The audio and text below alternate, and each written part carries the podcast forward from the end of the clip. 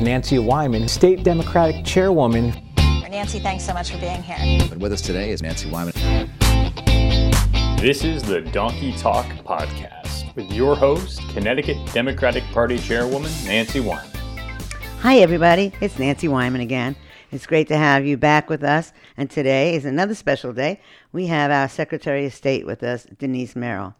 And I, a little bit about Denise, and I'm going to ask her to fill in all the blanks because she didn't only just graduated from UConn, but she also represented the town as a state representative uh, for 17 years, that town of Mansfield and Chaplin. And of course, she did serve as our majority leader from 2009 to 2011. And at that time, she decided, hey, she was going to go on to run for Secretary of State on issues that she's always cared about, and voting rights and people's rights. And so I'm going to, I think, going to ask Denise to kind of talk to her really about how she, where she started out, and how she got from, from all the way across the country to UConn. Which is, as you can imagine, a very long story. well, you and I have known each other for many, many years, Nancy, yes, and have. served together and uh, from the same neck of the woods. So uh, you probably remember that I also started on a board of education in Mansfield uh, right. in about 1991, I think.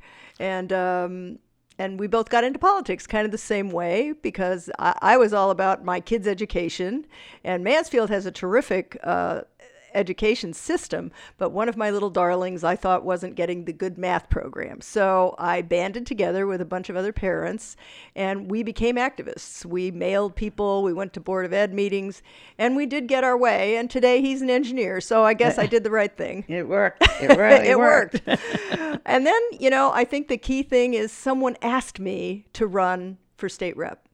And I always say that because I think it's so important that we ask people in. And I'm a perfect example of that. If someone hadn't asked me, I'm not sure I would have thought of it on my own. So I was asked, I did run. At first, I ran for the Board of Education, and um, I actually lost my first race. I Oh, always like to say that That's interesting. because you have to be persistent sometimes. So I was. I didn't get too discouraged. I have to say, I was kind of shocked. I thought I was going to win. Um, but I was fairly new to town. Uh, so uh, I ended up running again and winning. And then I went on from there and ran for state representative. And then I was there for 17 years, as you said. And um, I didn't think I'd stay that long doing that either. But, you know, life intervenes. And then I became chair of the Appropriations Committee. And then I was running the floor, you know, so it got more and more interesting. And meanwhile, my kids had grown up. Uh, when I first ran, my children were in middle school, high school, and of course now they're long grown and gone. I have six grandchildren now. Which is the best. Yes, it is really the, is the best. best. It is the best. Um, so you know, I, I guess there's a lesson there for everybody. Persistence is one of them, and also you know saying yes when someone asks you. I know it's it's a well known fact that many women have to be asked more than once when they go to run for office, and I, I guess I'm no exception. Several people had to talk me into it, but um, But at the other time, too, nowadays, we are also trying to say to, to the women out there, you know what? You don't have to wait to be asked. That's You know, right. We get out there and uh, really fight for what we believe in, and then use your voice, and, and that's what it's all about now. Is and th- this is for men and women, and and I and I want to emphasize that we uh, when we started out, um, we were probably a lot older than other Yes. people, and nowadays we need to have people much younger than us. Uh, you know, I started out when I was like in my thir- 30s already. Me too, yeah. And, you know, and we need people even before that to get out there. The young people now that might not be married or anything else, but it's so important to get people out to, to vote. And that's Yep. your, your thing, but also getting out people to run for office.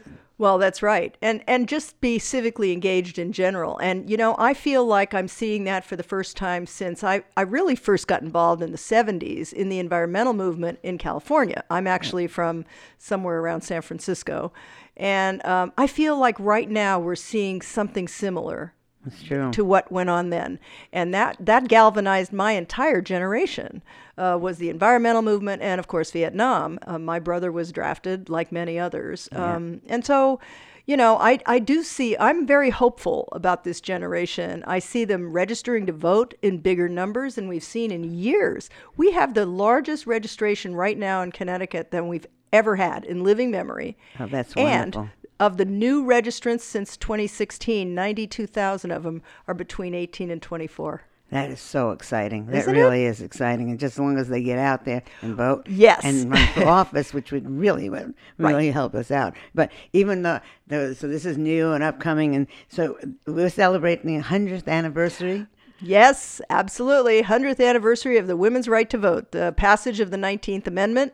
And uh, we've launched a commission co chaired by myself and Annie Lamont and uh, Susan Bysiewicz, our lieutenant governor. We had a big launch the other day and many organizations and people involved. And I think it's going to be a great year because, like 2020, I keep thinking there's something there like 2020 vision. I don't know. but it's. well, let's hope they have 2020 vision all over for women's right to vote, but also to see about a new president. Yes, uh, it is going to be a big year in many ways. it but really is. boy, women are coming to life, and and that's great to see too. Yeah, and it is. And with, with, as I travel around the state, and I know you do too, um, we're seeing more and more people attending things, more and more people coming to speak out, more and more people, even at the local level, trying to get involved. And, and so that's a really good sign for all of us. It's a good sign for democracy in, in the best ways possible. And, you know, you know so much about the, the voting rights and, um, and early voting and stuff. We, can talk about that just to see how and what we're doing differently and what we're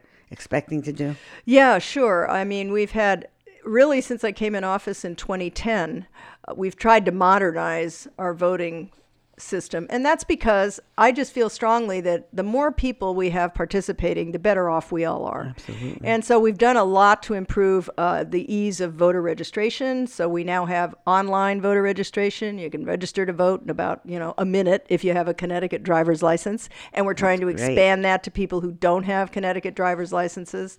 Uh, we have uh, same day registration, which is basically if you somehow got left off the list or you know you moved and you didn't change your name, you can now correct that right on election day. If you go to town hall, you can register and vote on that day. So that th- these two are game changers just by themselves.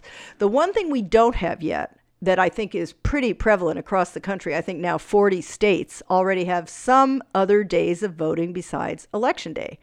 And we still don't have that here in Connecticut, despite my best efforts to get it, because our state constitution says we have to only vote on that Tuesday in November. Oh, that's interesting. So but, it takes a constitutional amendment to our state constitution to change that. but yet, we have some towns that have elections on a Monday. Yeah, know? right. And is that, and they don't have to go by the state constitution? They Not for to- municipal elections, Okay. no. So but they municipal. still can't have more than one day. That's interesting. So when you say you wanted more than one day, are you saying that you'd want the three days before or the Yeah, election day or what? That would be my favorite, actually. Uh, states are all over the place. In Texas, they vote for a month. Uh, In Florida, they vote for 12 days, but they don't open all the polling places. They only open like the libraries or the town halls that are open anyway. And I'm assuming that's because they don't have to pay to open buildings. Right. So there's a lot of ways you can do it. Um, but my favorite is three to five days before. It would just take the pressure off election day, first of all. You know, with all the concerns now about cybersecurity, it really is getting difficult to manage this one day where everything has to go perfectly. And we've seen some problems in the last few years, you know. We should talk a little bit about that cybersecurity and, and what you think should we, we should be doing more of or what, Yeah. and how we're feeling. Yeah, I mean, this is new since 2016 when we were told, actually, not directly, but we heard through a congressional hearing that Connecticut was one of 21 states that had been probed by Russian IP addresses from Russian agencies, literally. Wow. Yes, that actually happened. Now, they didn't get in because we have all the firewalls and whatnot that you have to have, just, like your own computer, you know.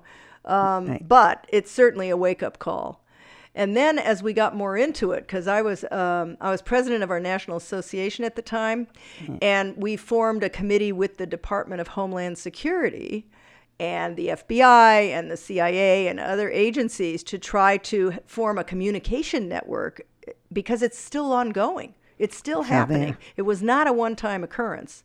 But the biggest money that foreign countries are putting into is this what we call the campaign of disinformation, which is all the fake news, fake websites, bots that they have giving out bad information about where you go to vote, for example. We've actually seen that right here in the Wow. state. In, the, in, in yes, Connecticut. Yes, we had one incident where uh, people were told to vote at the wrong voting location, and this was all done on the internet, on social media, which is where they're doing all this, and they're spending billions of dollars to do it. But who makes, I mean, is it just Russia or is there Oh, other no. Countries No. also? It started out with just Russia, and they are still the biggest actors, according to these. You know, I, I now have my security clearance. I go to these top secret meetings about all this, and there are now other foreign actors: Iran, China, and others, and domestic terrorists. You know, so it's a big, it's a big concern, and you know, all we can do is the best we can because, like anyone, you know, no one's immune from this. That's I mean, right. you've seen all the breaches on, uh, you know, banks, Target, you know, we all know about it. But um, the biggest danger is actually at the local level because our, you know, our state system, this is all the voter list. It's not where you tabulate your votes. It's just the list. The list itself. Yeah, that's really important for people to understand because when they hear this, they get frightened that somehow their vote is not going to be counted right or something's going to change in the results. That actually would be really, really hard because our tabulators, where you actually put your ballot in the machine, they are not connected to the internet. Nowhere in the country are they connected to the internet. It's Oh, all so still done by hand. Yeah, and that's a good thing as it turns Right. out. But there's other places, uh, not like Connecticut, that don't do not have paper ballots at all. Correct, and that is a huge problem, and they're very resistant to change that because it's it's a lot of money. It's millions of dollars to buy new equipment. But yes, that's right, and there's been a lot of issues in court. Some of these matters, like Georgia, just got taken to court because they bought new machines that still didn't have paper ballots. Which is kind of interesting because all the years that you, I've been voting, you always voted on paper ballots, Yeah, right? right. And, or, the, or you, you had a machine that you Yeah. pushed down, lever, and, and yeah. the lever machine and stuff. And then we went to the paper ballots, and and you know, I, everybody always said, well, but that's not computerized. You know, it's new. It is computerized. They still can count it on the paper ballots, but at least you can look back at it and recheck your paper ballots. Exactly. And that's a that's a big thing. I still think. Um, yeah, absolutely. know, it- How ironic that paper turns out to be the best thing, Right, right. in the end. after after us all going through and getting rid of paper now, let's Yeah, get rid of paper. yeah. Put everything on computers, and you know, there's something good about the old days. Uh, At certain times, it really is. The um, the the automatic uh, uh, voter registration stuff. How how do we um, how do we get on that? So I know you said that, that you can do it wi- uh, online. Yeah. But don't, don't, can't you also? Where are other places that you can register to vote? Well, the big one now is DMV. Yeah, Now, we always could register to vote at the DMV. They had a little stand that had cards in it, and you would fill. You'd have to fill out the card and give it to the clerk. But it didn't work very well. We didn't get many people doing it. Now it's part of your whole process of either renewing your license or whatever you're doing at the DMV, and they ask you. They say, "Oh, you you can register to vote now." And it goes right into our automatic system if they do it there. So now that part is computerized. Oh, and, and sent immediately to the town. Exactly. to- yeah, to and then the registrar still okay it and send you a, a card in the mail to confirm it. So you're not really registered until they confirm it at the local level. And then registrar voters do have a hard job sometimes. If, if my husband's listening, he is a re- just want to make everybody know that he is a registrar of voters. And um, we had a big we had a big joke when I was running for controller. I asked him to go pick up my laundry for me because I was on the road to all the you know all the towns. And he said to me, Nancy, you know I'm on the ballot this year too. And I said, Michael, I know, and I know that you need one vote, and you so you've got one. You might not have the second. Pick up my laundry, please. but we kid about that a lot. So, but his job, he's been doing Yeah. it for a long time, and it, it's, it's it's not an easy job. No, it is not. And it's getting harder with all the cybersecurity now. They have a whole new set of things they need to know about, like changing passwords and all that stuff. Yeah, and, So and a lot of trainings that they're going to to making sure that everything works, and and they work together with the, our town clerks. uh, Yes. Yeah. because the town clerks also have a lot to do with our our uh, registrations and and uh, working with our, our elections and stuff. The um, uh, there was an amendment or something that they were talking about about sixteen year olds. Yeah. Whatever. What was that about? Well, that was another one of our proposals this year from my office. I want 16 year olds to be able to pre register to vote. Wouldn't mean they'd be able to vote yet, but there's a lot of evidence, and I'm saying this as an old civics teacher. I was very involved in civic education when I was teaching.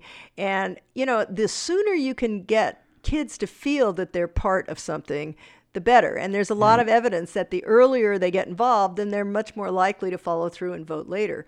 So, what this amendment would do would uh, allow 16 year olds to pre register to vote. Okay, so but they can't vote till they're eighteen. Right. Or, you know, they have to be 18 by election day. By The- election. the- we did pass an amendment a couple of years ago that allowed 17 and a half year olds who were going to be 18 by election day to register and vote. Right, right. So, but That- now this would extend that a little bit more. And I think it's a great idea. But again, we need a, a constitutional amendment. And it seems to be harder and harder to get anything passed these days because, frankly, the Republicans block it many times. And it's just been really difficult for me to get anything done at this point. Um, in the last few years, it's just.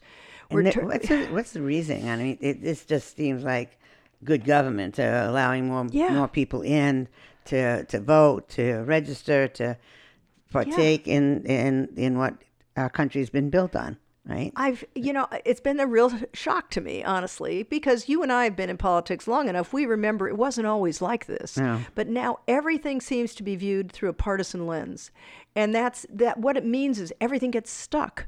And it's probably prey to some other issue that's going on between the two parties and and has nothing to do with the issue itself. It's very frustrating. Yeah, yeah. You, you talk about that. It's it's like uh, uh, we talk about what's going on in Washington. Yeah. Uh, with Mitch McCon- McConnell, how he's blocking uh, bills that are aimed to protecting the electoral system, and how to, why why would you do that? And I know he's got he's been new, now dubbed uh, the Moscow Mitch. Moscow Mitch, right. Moscow Mitch. And you know, that's exactly it's the case. You know, Senator Blumenthal and I had a press conference just the other day to urge Congress to act on these electoral issues. I mean, our elections are fundamental to our whole country and our democracy. And they're they're not providing any funding, even for the states that need to replace those machines that don't have Right. paper ballots. They they have to act, and he's blocking everything, and and very deliberately. And I guess his reasoning is, well, if President Trump isn't going to agree to it, then we're just not going to do it because we won't bother.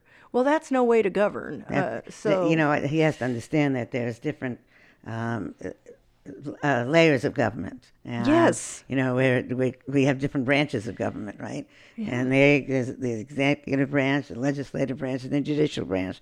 And just because one branch or one person Yes. might disagree, that does not mean that we shouldn't go through the process of the, the democracy that we fought for for so many years to have this and what our country's been built on and why Mitch McConnell thinks just because yeah, the, this president um, doesn't like something, you know, that might be today, but tomorrow, yeah, and we can always override if the president doesn't Right. like something. That's what it's all about. And this has been a nonpartisan request from all the secretaries of state. And by the way, most of them are Republican.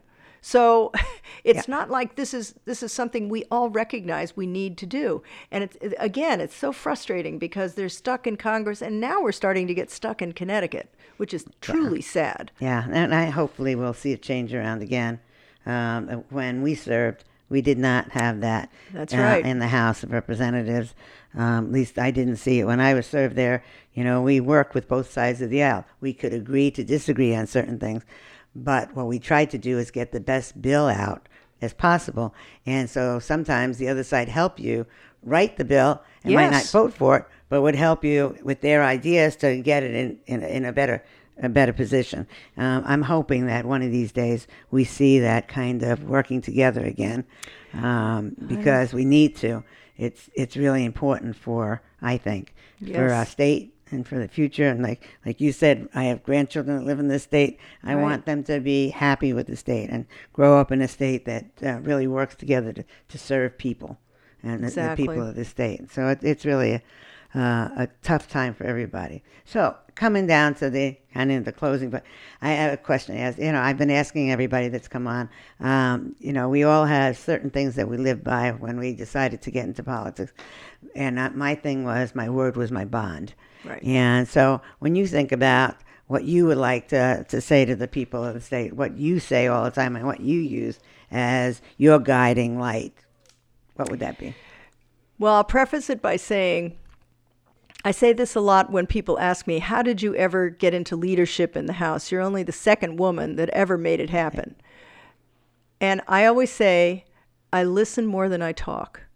You have to always be listening to other people and see what they think is important if you want to be a true leader. True leadership isn't about having great ideas. Lots of people have great ideas.